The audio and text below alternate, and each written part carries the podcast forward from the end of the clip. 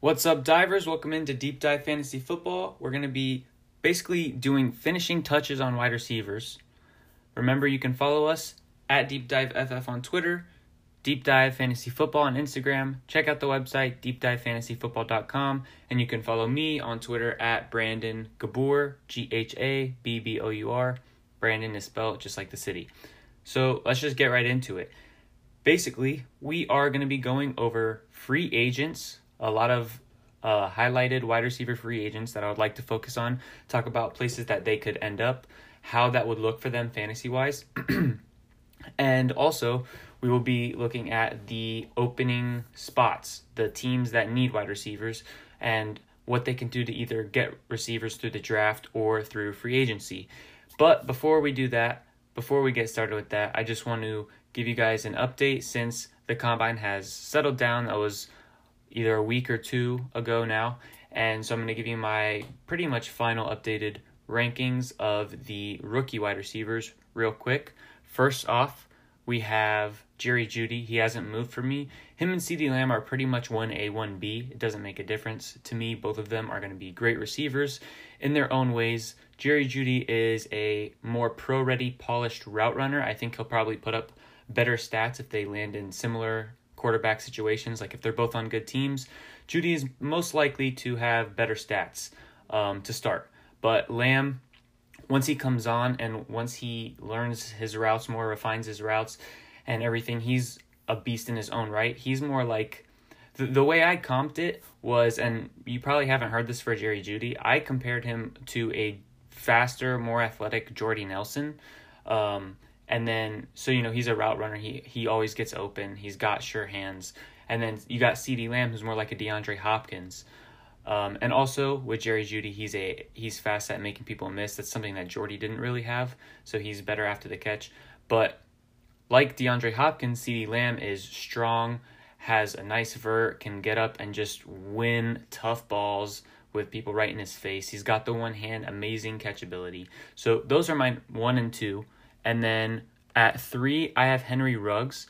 I am actually a lot higher on him in terms of fantasy, for fantasy purposes, than what I've been seeing from other analysts and people in the industry. I guess that a lot of people are weary on him because they think he's going to be like a boom or bust guy, kind of like Marquise Brown was. While that's true, I think he has a different type of potential than these other guys that we're comparing him to, or other people are comparing him to. I think he's more similar to, in terms of projection, it's a lofty projection, but down the road with good development, I think he could be like a Tyreek Hill or an Antonio Brown, in terms that he is very fast. He's not a great route runner right now, and he's always open just because he's that much better athletically. So once he becomes a better route runner, he will be pretty much unstoppable in that way, kind of like Tyreek Hill is. And then he also has great vertical ability. You saw that with his stats at the Combine. He's obviously super fast, ran his 4.27 official, and he is great at the catch point too. That's something that's different about him.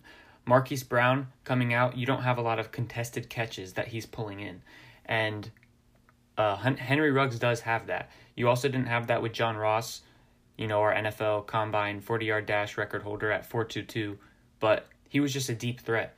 Marquise Brown, he can do a lot, but he's mainly a deep threat. That's not what Henry Ruggs is. That's just the cherry on top of his skill set, in my opinion. And I think that he can become a very consistent, very dominant receiver if he lands in a good situation. I guess since I just talked that much about Henry Ruggs, I'll just say this from now. I was going to say this till later, but my dream scenario for Ruggs, and it's very realistic, is the Eagles. The most commonly mocked places for Henry Ruggs to end up right now are the Raiders, the Broncos, and the Eagles, from what I've seen. And I think all three of them are realistic, but the best spot by far would be the Eagles. Obviously, just looking at the very most important thing, quarterback. Carson Wentz is a great quarterback. He does a lot with a little, and Henry Ruggs would give him much more than a little. And so I think he would be a beast with Ruggs, and it would be kind of a throwback to the days when they had Deshaun Jackson and that deep threat. So I think Henry Ruggs for dynasty purposes, if you like Ruggs and you're rooting for Ruggs, maybe some of you guys have already had drafts. I don't like having my drafts this early, but some of you may have. And if you have gotten Henry Ruggs, this is where you want him to land. I think he'd be decent in Denver with Drew Lock and Courtland Sutton, be the complimentary receiver to Courtland, take the top off the defense. But I'm not sure. We just haven't seen enough of Drew Lock for that to be a spot where you really want to see Ruggs end up right now. So in those terms, I think that the Eagles, especially with their O-line, and they always value the trenches, I think that they're going to keep their O-line strong even as their older guys start to fade out and retire or whatnot, leave in free agency. I think that that's definitely the best spot for Ruggs. And then after Ruggs, I'll start getting through this a little bit quicker. After Ruggs, I have Tee Higgins at 4. He didn't do anything at the Combine, so I couldn't really move the needle either which way. Justin Jefferson at 5. He moved up for me a couple spots. I already thought he was more athletic than people were giving him credit for, but he actually still performed better than I thought he would have, so I moved him up a bit. Laviska Shenault I have at 6. He was higher. I have him down, not because he ran a bad 40 time at the NFL Combine. I think he was injured. He came in at like a 4.59, but that was the only workout that he did. He didn't even run his second time, so I'm pretty sure he got injured. And there's just reports. Okay, so I thought he got injured when I watched it, but recently there have been reports that he did get injured. And that's just kind of why I have him so low. It's not that I think he's not better than some of these other guys. He's probably better than Justin Jefferson and Tee Higgins, but Laviska Shenault has an injury risk factor that makes me push him down my rankings. And then at 7, Denzel Mims, he was by far the biggest mover after the Combine. He ran in the 4.4s, I believe. It might have been a 4.38. I can actually pull it up while I keep talking about him. But he ran way faster than we thought. And he also had a good vertical. He had the fastest 3-cone. All right, I have him right here. I went to my article with my updated stuff. His 40 was, it was a 4.38 official. And then his vertical jump was almost 39 inches, 38 and a half. He had the fastest 3-cone was 6.66. Hopefully that doesn't jinx him in any way. It's not a good number. It is statistically, but you know what I mean. And then broad jump was almost 11 feet at 10.11. So he had by far some of the best numbers out of all the receivers. He did have the best 3-cone, which can speak to acceleration and hip fluidity, maybe, possibly. I think it does, but I'm sure there are people who would argue that. So Denzel Mims moved up high for me. And then after Denzel Mims, I have Jalen Reagor. He moved down because he was way slower than we thought, but he did put on a lot of weight, so that's probably part of it. If you look at his play speed, he's really fast. Don't forget the tape just because of numbers. I think Reagor is still really fast. I just moved him down a bit because we didn't see what we wanted, and that's kind of the essence of his game is his speed. So it just wasn't great. And then Donovan Peoples-Jones at 9. I had him move up a couple spots, but I was already high on Donovan. I think I had him at either 10 or 11, so he didn't really move up that much because I already thought better of him than other people, and thank goodness he proved me right. He showed the speed that I thought he had. My comp for Donovan Peoples-Jones was an Allen Robinson type player. So I like him a lot, and that's my wide receiver 9. So this is a sick wide receiver class. You guys have already heard all about it from my other podcasts. And then my 10th receiver is Tyler Johnson. Tyler Johnson is very polarizing right now. He didn't run. I would say he would have helped himself by running, but not if his numbers came in bad, which is probably what he's waiting for to get better at so he can do it at his pro day. Plus, we all know, the pro day numbers are a little bit skewed in favor of the player, but he should hopefully put up decent numbers. I mean, if he's running, I don't think he's going to run the 4.6s. I've heard a couple people say that. I think that's ridiculous. Hopefully they're not right, because if he runs in the 4.6s, I'm going to have to move him out of my top 10. But I think he's like a 4.51, 4.54 type of player. Hopefully he runs around that, maybe high 4.4s if I get lucky. But those are my top 10 receivers. I could go through the rest. You could check it out on the article. But those are the 10 receivers we're going to be talking about today later on when we're talking about landing spots. But let's get into the free agents now.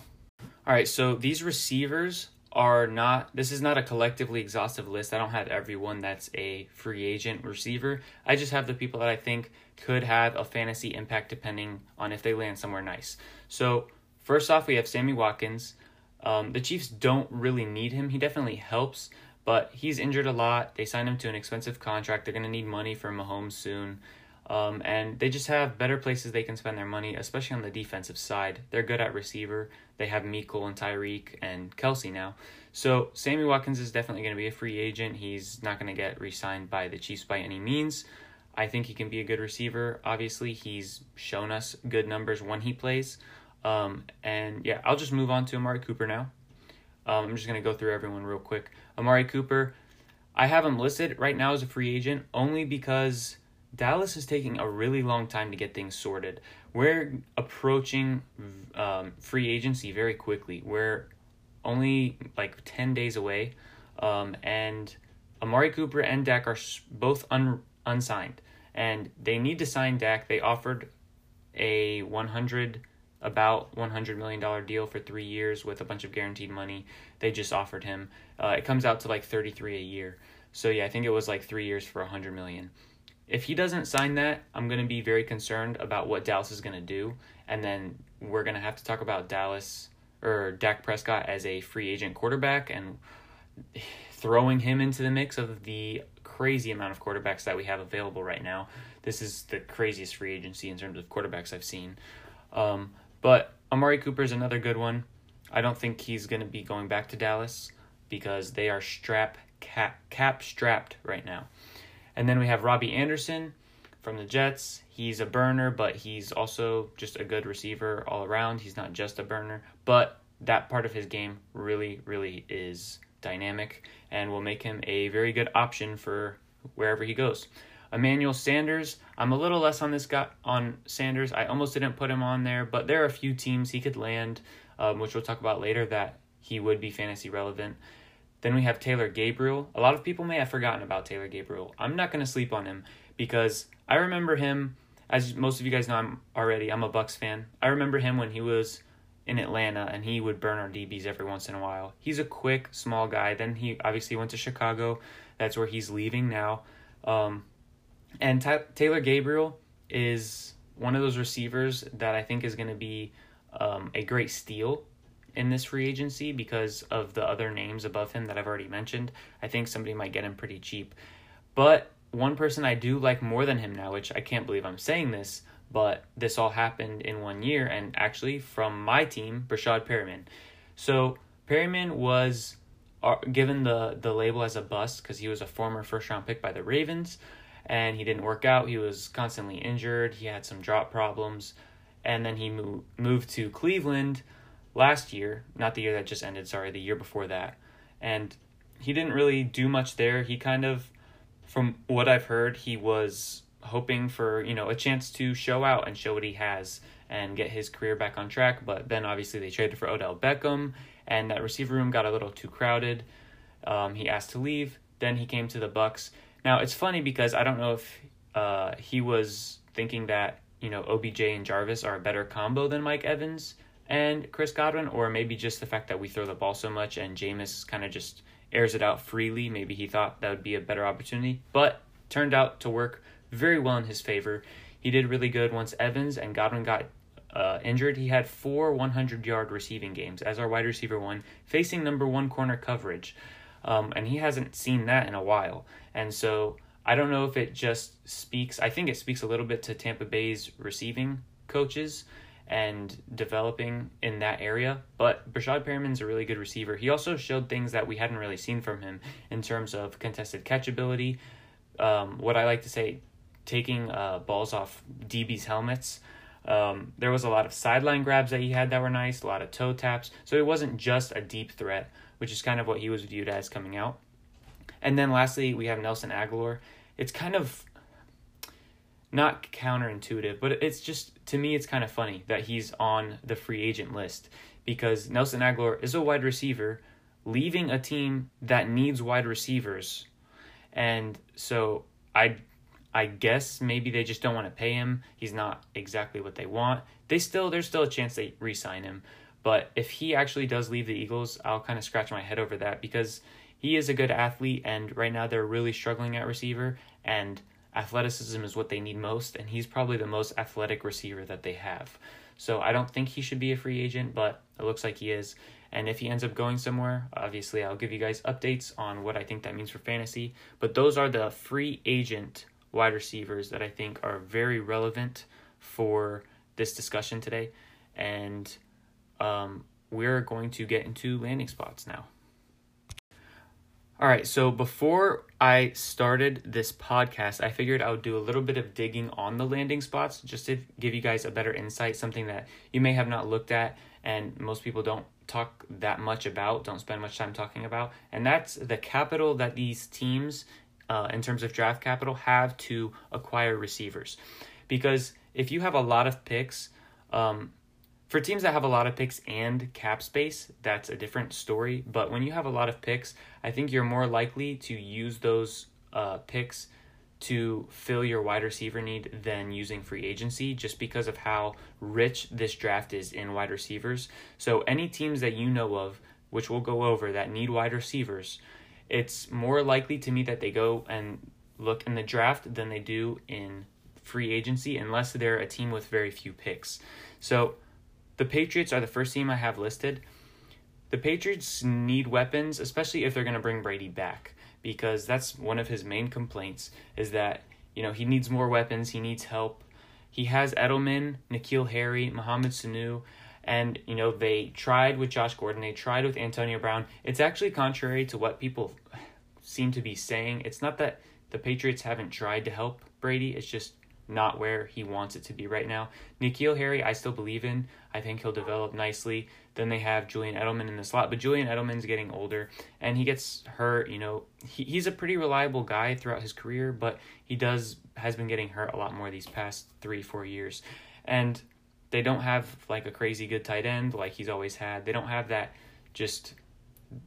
target that Brady really, really wants. And if Brady's going to go back, they're definitely going to be bringing in some weapons. I don't see him going back there without them showing him that they will use some capital to basically fit his demands. So right now they have a first rounder, a second rounder, a third rounder, and 2 fourths. So pretty standard 1, 2, 3, 4. They just have a second extra fourth rounder. But as we know, Bill Belichick is a mastermind with projected with compensatory picks. So I have some of the projected compensatory picks. I basically just did the top 4 rounds for all the teams. I didn't do their whole draft capital just because most of the good receivers that are going to have fantasy impacts are going to come from these rounds. Yes, there will be gems that will arise out of nowhere, but if we try to look at that, that's hours and hours of podcasting. So just for the sake of this podcast, I just did rounds 1-4. The Patriots are projected to get 2 extra third rounders by losing people that they drafted and in free agency. So the Patriots could end up with a first, a second, 3 thirds, and 2 fourths. They are definitely a prime candidate to move up for a wide receiver if that's the case. And I would love for any of the receivers in my top 10 to go to the Patriots, especially if Brady's back. And I actually have my basically dream scenario for certain receivers. So what I did was I assigned from my landing spots, and I'll just do it as we go down. I assigned one team to one receiver that's either a free agent or rookie that I really want to see this player team matchup, and I couldn't reuse the player and I couldn't reuse the team. So my player matchup with the Patriots is a draft pick, Jalen Reagor. I think Jalen Reagor would be perfect in New England because he has the speed, but he's also, especially now that he put on extra weight, he's very physical. He can play in the slot and outside. So while they still have Edelman, he can be outside while still taking reps in the slot throughout games and throughout practice and get mentorship from Julian Edelman, and then he can become the newest Patriot slot receiver. You know, we've seen Wes Welker, we've seen Julian Edelman. He can carry and continue the tradition. And then you would have Jalen Reagor and N'Keal Harry to move forward with in the organization on offense. I think that's a really nice pairing, a nice duo. I would love to see Jalen Reagor in New England. And I think he would be very good in fantasy. I could see him. Rookie receivers usually start out slow in general, but I think in the Patriots especially, just because of how Belichick works, I think it takes a lot to get his trust going in you, and I don't think he would start out right away. But in terms of dynasty, I think he would be a great pick, back end of the first, top of the second round pick in rookie drafts most likely, and I think it would work out very well for you in the long run. And I think he could be one of the top waiver pickups if he ended up with the Patriots after a few people drop him, because he's probably going to start slow. Much like N'Keal Harry did start slow. He didn't pick up as we wanted, but just in that same scenario with people that draft him, dropping him, and then him being able to contribute to your team. So I would love to see Jalen Reagor in New England. Also, he's a better complement to a N'Keal Harry, who's a taller, slower, more physical, dominant receiver, kind of like, you know, in the Mike Evans genre. And then you would have your more faster, underneath route type of guy with Jalen Reagor. And he can always take screens to the house, so that also helps. And that's a great piece in New England's offense is the screen game. The next team that really needs a wide receiver is the Bills. So, unfortunately, the Bills don't have much draft capital. They're just standard right now, and they had a really good year, so they're picking in the back end of all the rounds, but they just have their regular 1, 2, 3, and 4th round picks. And then they do have a lot of cap space though. So I think the Bills, a lot of people like to mock wide receivers in the first round to them, including me. And once I start releasing, I'll probably release 2 mocks, maybe only 1, depending. But as we get closer to the draft, I'll release mocks. I might even mock a receiver to them depending on what they do in free agency. But I think it's very possible that they do not draft a receiver in the top 3 or 4 rounds, because they only have 1 pick each round, and they have a lot of cap space, and that cap space could easily be used to get one of the free agent receivers. And I don't have a dream matchup for the Bills, just because my dream matchups are mutually beneficial for both the team and the receiver, and I think the wide receiver that goes to the Bills would help the Bills a lot more than the Bills would help the receiver, if that makes sense, just because they're not going to be a team that's throwing the ball a lot. That's not their identity. And the wide receiver is going to help the offense move the ball, but he's probably not going to get as many opportunities as he would like or as he would in other situations. But it would be pretty funny if we saw Sammy Watkins go back to Buffalo. I don't think that's going to happen, but that would be entertaining. But out of the free agent crop, I mean, maybe if A.J. Green doesn't get tagged, although I think he is, since Joe Burrow told the Bengals to tag him, he would be a receiver that would really help in Buffalo. But outside of him, Amari Cooper would help, but he is not the big dominant receiver that I think that would be a better fit in Buffalo. They're a very dominant physical team, and they play in cold weather, and they just like to pound the rock and rely on their defense. So I think, especially with Josh Allen not being the most accurate, I like Josh Allen for fantasy and everything, so don't take me as talking smack about him. But Josh Allen's not the most accurate, and we all know that. And so a bigger receiver with a good catch radius is what they'd be looking for. There's actually not that many of those in this free agent class, other than Sammy Watkins and A.J. Green. So actually, they probably are better off looking in the draft. I just think it's going to be hard for them to do that from a team standpoint. And if I was the GM, I would probably try and grab one of these free agents and then maybe spend a later pick on wide receiver, depending on who's available. But if they have somebody sick available in the first or in the second, then I would definitely grab one. I'm not sure that they're going to get one of the top flight wide receivers dropping to them, because of how successful they were this past season, picking pretty late. And then after that, we have the Dolphins. So the Dolphins are super interesting because they are the team that has a lot of draft capital and a lot of cap space. So if you're the Dolphins speaking or thinking of coming from a rebuilding perspective, we have to assume, I guess we don't have to, but I would like to assume, and it's safe to do so, that they get a rookie receiver this year, or a rookie quarterback this year, whether it is Tua Tagovailoa or Justin Herbert. Some reports are coming out that they like Justin Herbert more. And then they have Ryan Fitzpatrick there under contract. So for the first year, whether they get Herbert or Tua, especially if they get Tua, I think Fitzpatrick is going to be their quarterback all season. And Fitzpatrick has always been good for fantasy wide receivers. Devante Parker finally had his breakout last year with Ryan Fitzpatrick, and the Bucs receivers were amazing with Ryan Fitzpatrick. He does a lot for people. He even, when he was with the Jets, made Brandon Marshall relevant and Eric Decker relevant. So Fitzpatrick is a great quarterback in terms of what we want as fantasy players, and we want the receivers and running back and the offense to be able to move the ball to get as much points as possible, obviously. So they have 3 first-rounders, 2 second-rounders, a third, and 2 fourths. So that is 8 picks in the top 4 rounds, 5 picks in the first 2 rounds. So I think they're a prime candidate to take advantage of this really, really good receiver class and use 1, maybe 2 of those picks for receivers. They have a lot of draft capital, so they could try to bring in a receiver, but I think they're better off getting a younger receiver that they can develop simultaneously along with whatever quarterback they end up getting. So with the Dolphins, I also don't have a dream scenario for them in terms of picking one receiver because, let's face it, we don't know exactly what's going on there yet. We don't know the team makeup, and I'm not exactly sure what type of receiver they're looking for because outside of Devante Parker, that's basically, Preston Williams has done good. He's bigger, so maybe between Parker and Preston Williams, they're looking for a smaller, faster type receiver. So maybe like a Jalen Reagor, a KJ Hamler, the guy with Bryan Edwards, I can't think of his name right now, Devin Duvernay, somebody like that. But they could also use a big receiver. So just keep your eye out. I think that the wide receiver that ends up there, if he's a first or second round pick and it's any of the guys in my top 10, he will be fantasy relevant for sure because of Ryan Fitzpatrick and because he won't have that much pressure on him because he won't be the number 1. That's going to be Devante Parker, who I also believe in as a wide receiver 2 this year.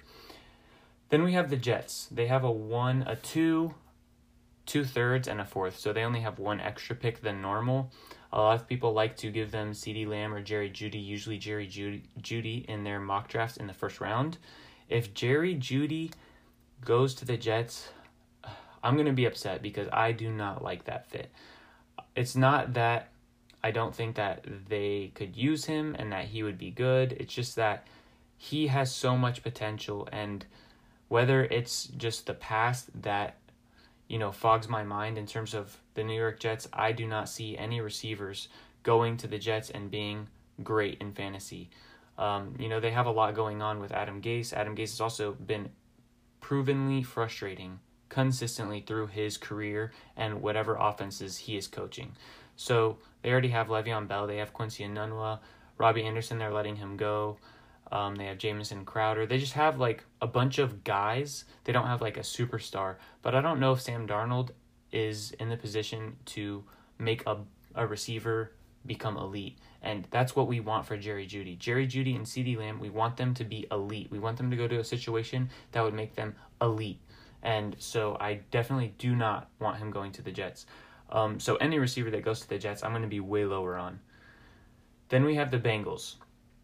The Bengals, despite the fact that they were the worst team in the NFL this year and have the first pick in every round, don't have any extra draft capital, which is very unfortunate. They only have 1 pick in each of the first 4 rounds. So obviously they're taking Joe Burrow at 1. A lot of people are worried that Joe Burrow's going to become a bust, not due to his own ability, but due to going to the Bengals organization. And a lot of people are telling him that he should not go there. I think that would be a bad move. I really like Joe Burrow. Part of his story has been the comeback. Being doubted, being slept on, having to go through adversity, and basically show people that they were wrong. And he did that from going from Ohio State to LSU, and then becoming a Heisman Trophy winner and putting up the best college season we have ever seen statistically from the quarterback position in college. And now he's going to a team that a lot of people don't believe in, an organization that nobody believes in, and a team that has frankly had very little success other than making the playoffs when they had Marvin Lewis, but never winning in the playoffs. They never won 1 game. So really, Joe Burrow, I think that's the dream scenario for him. That's how he builds his legacy, is going to the Bengals. And I think he will be fine because one of the big things and big problems last year was the lack of the offensive line for the Bengals. Well, their first-round draft pick last year, Jonah Williams, who is really good, and you can play him at tackle or guard, got hurt and didn't play at all in the season. And then they had another starting offensive lineman get hurt. So that's two starting offensive linemen that they were short on the entire season last year. Jonah Williams is going to come back. There's a possibility they draft another O-lineman or sign an O-lineman in free agency. I think that's the better route for them to take because they have limited draft capital, and we want them to use the draft capital for other spots. They definitely want to use it for other spots as well. And considering Jack Conklin is a free agent right now, he played right tackle for the Tennessee Titans. He's young. And when he's on the field, he's had some injury problems. But when he's on the field, he's played really well. So I think that would be a nice addition for them. Or they could go somewhere else and get a different person, maybe Trent Williams or whatnot. But hopefully they draft a receiver so that we can have somebody to grow with Joe Burrow. And they just use the cap space that they have or free agency to fix the O-line a little bit more than just having Jonah Williams return. But I'm not that concerned about their offense. I'm actually very excited for Joe Mixon. I have him in a couple of my leagues. I'm very excited for him in the future. I think their offense is going to be very good next year. Not elite, not top 10, but I think at least middle of the pack, because you have to remember their defense is horrible. And like I said, they don't have many draft picks to address their team. And even if they did, rookies don't make impacts right away. Some of them do, but they're not going to transform their defense in a year. And so their defense is going to be really bad, really porous. They're going to be playing catch up and throwing the ball a lot. And Joe Burrow is going to be very, very relied upon this year. And he's going to see a lot of opportunity. So I think they're going to be throwing the ball a lot. Whatever receiver goes there, and I hope it's Tee Higgins, would be very, very good. So that's my dream scenario right there. I just gave it to you. Tee Higgins to Cincinnati. So far for my dream scenarios, we have Jalen Reagor going to New England and now Tee Higgins going to the Bengals because he would be the perfect A.J. Green replacement. My NFL comparison to Tee Higgins is Brandon Marshall. And Brandon Marshall is a big receiver who's very tough, hard to bring down, has a great catch radius, has good body contortion. He is a decent route runner, but he wasn't elite. He obviously got to that point through development later on in his career. But he's also not the best at like making people miss with like cutbacks, 360 spins, but he gets the job done. And he was a great yards after catch receiver despite that because of his toughness, pushing people off of him, fighting through contact. That's what I see in Tee Higgins. And Tee Higgins has great ball adjustment and tracking skills and great high point skills, contested catch skills. So I would love that to be the receiver that ends up in Cincinnati to grow with Joe Burrow. And then you also have Tyler Boyd in the slot. And then you can have John Ross on the other side, if he's healthy, taking the top off the defense. All of a sudden, you have a complete, well-rounded wide receiver core. Then after the Bengals, we have the Raiders. The Raiders have 2 firsts and 3 thirds. They also have their second and fourth, but those are the extra picks they have. So they have 2 extra thirds and an extra first.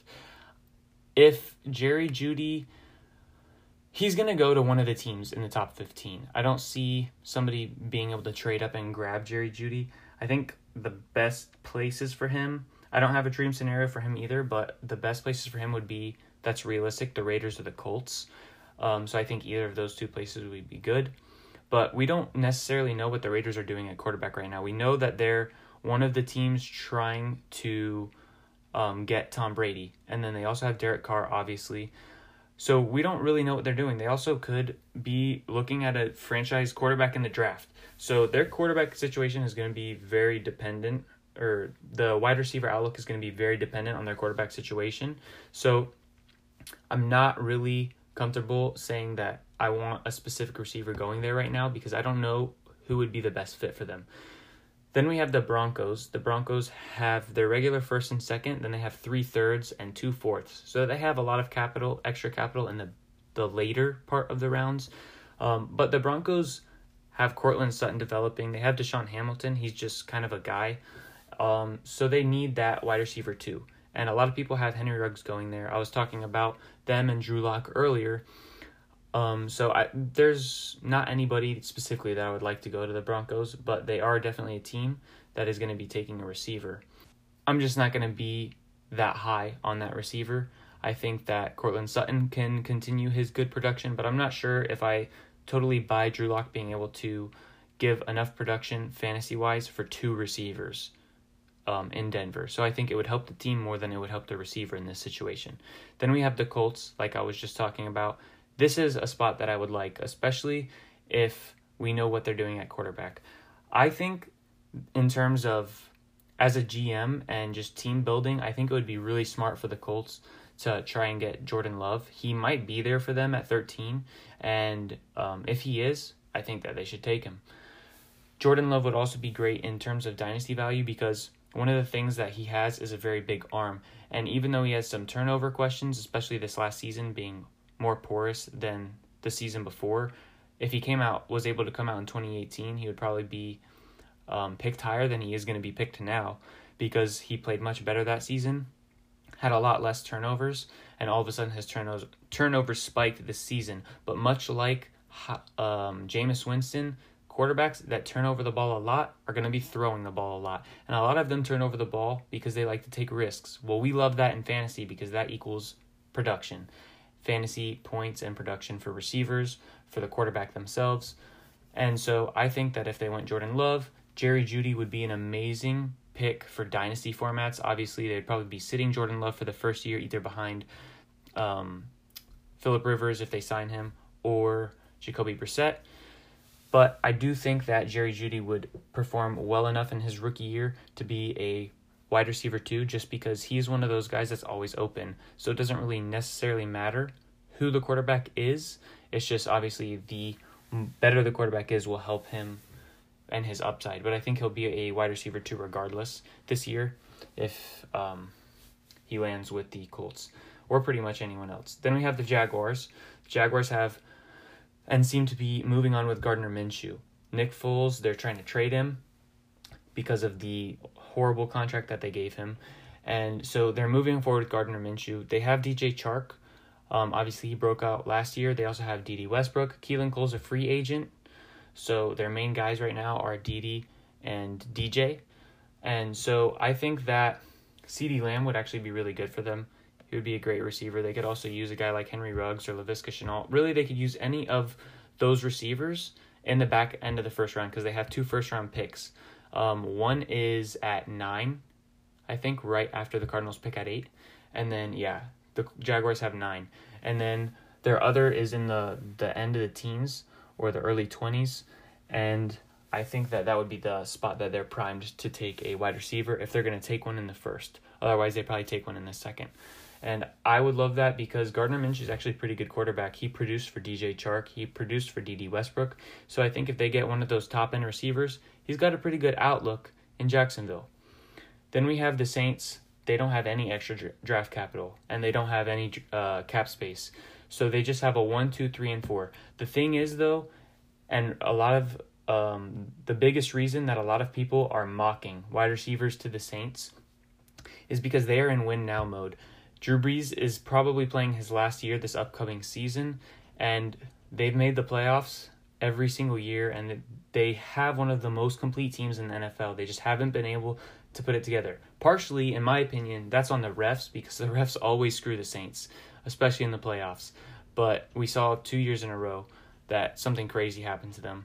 And then this past year was an unfortunate loss. But I think that they still have one of the best rosters. They want to give Drew Brees that extra weapon, considering that Michael Thomas had 150 catches and then they didn't have another person on their team in terms of receivers get 50 catches or even 40. So they need another solid second receiver to pair with Michael Thomas and then Kamara coming out of the backfield. So I think that Laviska, Justin Jefferson, those guys are in range. But Sean Payton is a great coach. He knows how to make anybody work. So I don't have a dream scenario for them because they can make anybody work. So we'll move on to another team that a lot of people haven't talked about, actually, for wide receivers, and that's the Panthers. For some reason, the Panthers are not being talked about in terms of trying to acquire wide receivers, and I'm not really sure why. Maybe there's something I'm missing. If there is, you can message me. Let me know. But from what I see looking at their roster, they have DJ Moore, they have Curtis Samuel. Those are their only two impact receivers. Curtis Samuel and DJ Moore are somewhat similar. DJ Moore is more well-rounded and better just in general, but that's all they have. Greg Olsen just left, and he was getting older, so even if he stayed, that wouldn't be a big plus. Ian Thomas is a guy. He's athletic. He's big. He's a tight end, sure, but he's not one of these top-tier tight ends that really makes a huge difference in the passing game. At least I don't think so. And so they have DJ Moore and Christian McCaffrey as their only two dynamic receivers. And then Curtis Samuel's a good gadget guy, but he's not one of the elite gadget guys. He's just, you know, somebody that can help you out from game to game with a couple plays, but he's not somebody that you can rely on. And they're rebuilding.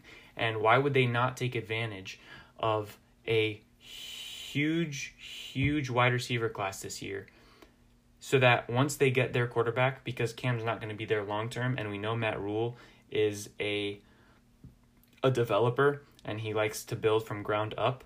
So they're probably not going to be a good team these next 2 or 3 years in terms of record. And they may even be tanking for Trevor Lawrence. Hopefully they don't do that, because I don't want Trevor Lawrence in my division unless he's a Buccaneer. But regardless, they want to have a good supporting cast set around, so that once they drop their quarterback in, he's good to go. He's got help. It's never a good idea to drop in a rookie quarterback either behind a bad offensive line or with little weapons. Any situation where there's not good players around a rookie quarterback is not a good situation. I think Matt Rhule knows that. He's building this organization, this team. I think he's going to try and grab one of these receivers. So keep an eye on the Panthers, either in free agency or in the draft. More likely in the draft, but just keep an eye on them. Then we have the Packers. The Packers obviously need, much like the Saints, need help for their elite wide receiver one, Michael Thomas. The Packers need the same for Devontae Adams. Aaron Rodgers can't just throw to Devontae Adams. And they're probably taking a receiver with their first or second pick. But this is only if they don't make a splash in free agency. And the Packers are one of the teams that I think is going to go to the free agent pool for wide receivers. So let's look at a couple of the wide receivers again that are free agents. Sammy Watkins, Amari Cooper, Robbie Anderson, Emmanuel Sanders, Taylor Gabriel, Breshad Perriman, and Nelson Agholor. So I know earlier I said I had one wide receiver or one team in my dream scenarios, and I didn't reuse anybody. Well, I actually lied. I have two people for Green Bay, and both I think would be amazing fits. They don't sign both of them, but I think they could very realistically get one of these guys, along with Austin Hooper, but we're not talking about tight ends right now. Robbie Anderson or Breshad Perriman. So a lot of people want to see Amari Cooper in Green Bay, but that's going to be way too expensive. I don't think that's something that they're going to be able to pull off. But Robbie Anderson and Breshad Perriman are very realistic options that might go to Green Bay. And if you think about it, I think that's the perfect complement for Devontae Adams, because Devontae Adams is not an elite speed guy, and they tried to surround him with elite speed guys, with MVS, well, not elite, but very good speed. MVS, Marquez Valdez-Scantling has good speed. Geronimo Allison had good speed, but they just weren't great receivers, not good enough to get the job done as a wide receiver too. So I think Robbie Anderson would be sick. He would be a wide receiver too in that offense for fantasy purposes, maybe a back-end wide receiver two, more of a top-end wide receiver three, but I would really, really be interested in acquiring Robbie Anderson in fantasy leagues if he was a Green Bay Packer. Same with Breshad Perriman, and I would actually rather see that, because I think that would become a sleeper. If Breshad Perriman was a Packer, I'm sure he would be going no higher than the 8th round in fantasy drafts. He wouldn't be going higher than Curtis Samuel went last year, and there was a lot of hype on Curtis Samuel. He was going in the 6th or 7th. So I think Breshad Perriman, that's like his ceiling in terms of where he's getting drafted in fantasy leagues. And I think he could well outperform that. From what I saw with him performing with the Buccaneers, especially with Evans and Godwin out, he showed that he can actually be one of those go-to guys. And he's probably the cheapest one in the free agent pool between him, Watkins, Cooper, Anderson, and Sanders. The only ones that might come cheaper than him are Agholor or Gabriel. So I would love to see either Anderson or Perriman in Green Bay, and I'd be extremely high on them. Then we have the Seahawks.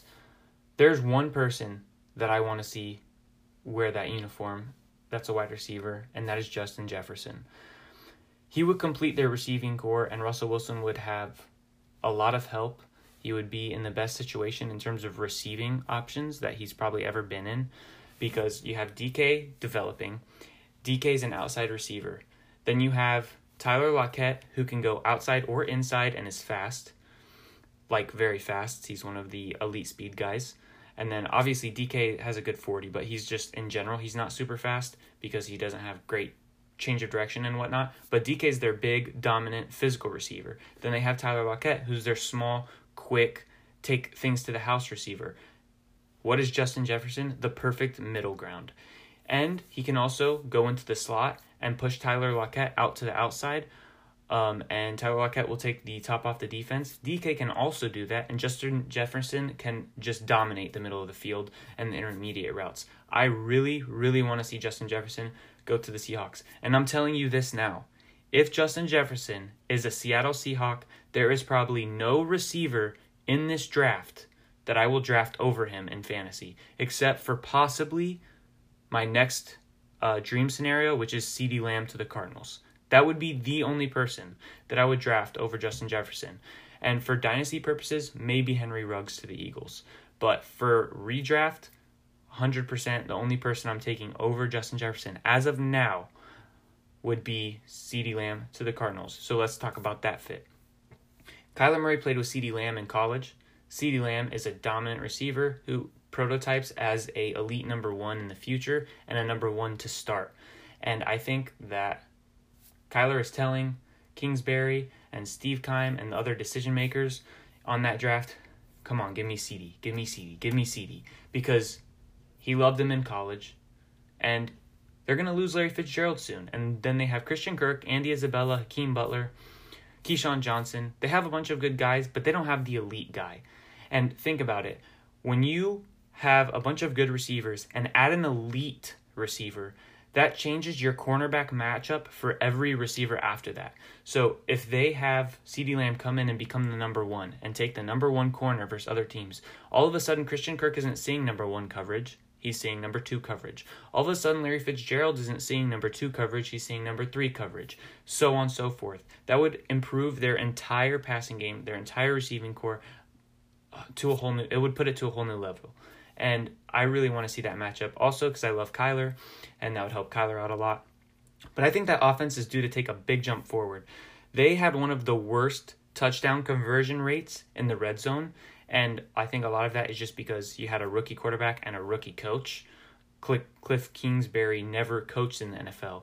And so you saw them get better as the season went along. Well, now that they have a whole offseason together and they can make all these minor adjustments, I think that that's going to be a sick, sick offense next year. I definitely think that they could be top 10, especially because their defense is not that great. So CeeDee Lamb to the Cardinals is my highest fantasy producing matchup in my mind. It's the best case scenario of any team, realistic team receiver fit. And CeeDee Lamb, if he goes to the Cardinals, would probably be, just because of how rookie receivers start in redraft, he would probably be like between 14, 16 for me. It's hard for me to say because I haven't sat down and crunched projection numbers because free agency hasn't started, the draft hasn't started. But after that stuff happens, then I put in my like 80 hours of crunching numbers for all the teams and projecting every single player in fantasy. So obviously you guys will get updates in once that happens. But as of right now, I'm assuming he would probably be around the 14 to 16, maybe 18 range. But for dynasty purposes, if you don't need a running back, if you're stacked on running back, I always go running back. I always, whether redraft or if I'm going to be in a dynasty league or whatnot, if there's an elite running back or a top-end running back, I'm taking that over the receiver every single day of the week. But if you have elite running backs already, if you have a room with three, four running backs, you only need to start two, and you need some wide receivers, CeeDee Lamb is undoubtedly the 101 if he goes to the Cardinals. So I love that matchup. Then we have the Eagles. Talked about them already by pairing Henry Ruggs to them. They don't have much cap space or draft capital, so it'd be hard for them to trade up to get Henry Ruggs. He would kind of have to fall to them. Maybe they could trade up right in front of the Broncos with the Bucks. The Bucks could trade back 4 spots or 5 spots and with the Eagles and just get like a 3rd or a 4th rounder out of it, probably a 3rd. So it just depends on the price that a team would ask for. Most likely, I think the most likely team to do that would be the Bucks because the Broncos is who you're scared of taking Henry Ruggs. especially because he's the perfect complement to Courtland Sutton. So that's the only thing I think the Eagles would do in terms of like trading up. But likely if Henry Ruggs falls to them, that would be good. If not, they're probably going to be settling for like, which is still a great situation, settling for a Laviska Shenault, or maybe they go for Jalen Reagor in the second, hope he's there, or KJ Hamler. I think any receiver that ends up in the Eagles, that's one of the best situations. Between the Cardinals, the Seahawks, the Packers, and the Saints, I think those are the best situations for receivers right now. And the Colts, depending on the future in terms of what they get quarterback-wise. But Eagles are definitely one of the best places for a receiver, rookie receiver to land. Then we have the Redskins. They had Terry McLaurin as a late-round pick from Ohio State last year breakout. Hopefully they can do so again with a late-round pick because they don't have much draft capital. They just have their regular 1, 2, 3, and 4. And then the Cowboys, lastly, are another team that people haven't been talking about with receiver. And you definitely won't be doing it in free agency, but like I said earlier, I'm assuming Amari Cooper leaves. If Amari Cooper leaves Dallas, what are they going to do? They have Michael Gallup and Randall Cobb on his last legs. Cole Beasley's gone. I'm not sure about the status of Tavon Austin, if he's even on that team anymore. They've talked about, Jerry Jones has said that, you know, he's thought about in the shower bringing Dez Bryant back, whatever that means. I mean, Dez Bryant has been in the league for 2 years. What is he going to do? You think he's going to be an elite receiver again? You think he's going to be able to be your wide receiver one? No. So I really think that the Cowboys are a sleeper team to draft a wide receiver, especially if they're smart and they re-sign Dak and they put all that money into Dak, they better make sure that they don't look stupid and he better have a good supporting cast. So if they're going to lose Amari Cooper, every single stat category, I remember this from last year when I was projecting out Dak Prescott. One of the reasons I hit on him, because I had him as like my quarterback 4 or quarterback 5, one of the reasons I hit on him was because I dug deep into his connection with Amari Cooper and how much of a difference Amari Cooper made. When Amari Cooper got added that first year in the middle of the season with nothing to go off of, like no prior experience with each other, no training camp, no practices, nothing. Amari Cooper elevated Dak Prescott in every single quarterback category, completion rate, touchdown percentage, QBR, everything. And so we saw that continue all last year. Amari Cooper was on the field. Dak Prescott was a top 5 quarterback, or either 5 or 6, I don't remember. Yeah, he was definitely a top 5. He was a top 5 quarterback last year. So if you lose Amari and you just re-signed Dak and put all this money in Dak, you're going to look really bad when he regresses to what he was, which was still decent, but not what you're going to be paying him for, when he regresses to what he was before Amari Cooper was there. So if they lose Amari, which I think would be horrible for the Cowboys organization, they might need to draft a receiver. And obviously if they lose Amari because they won't pay him, they're not going to be able to pay a different free agent receiver except for maybe bringing in Dez Bryant. But once again, I don't think that does anything. So those are the landing spots for the best landing spots and what I think that they can mean for wide receivers in fantasy for this season. We went over the rookies, we went over the free agents, and I gave you some of the draft capital for teams that are in need of receiver, and highlighted some cap space problems or issues with some of the teams. So that's what we got for you today. Hope you guys enjoy it. Remember, you can follow us, Deep Dive Fantasy Football on Instagram, at Deep Dive FF on Twitter.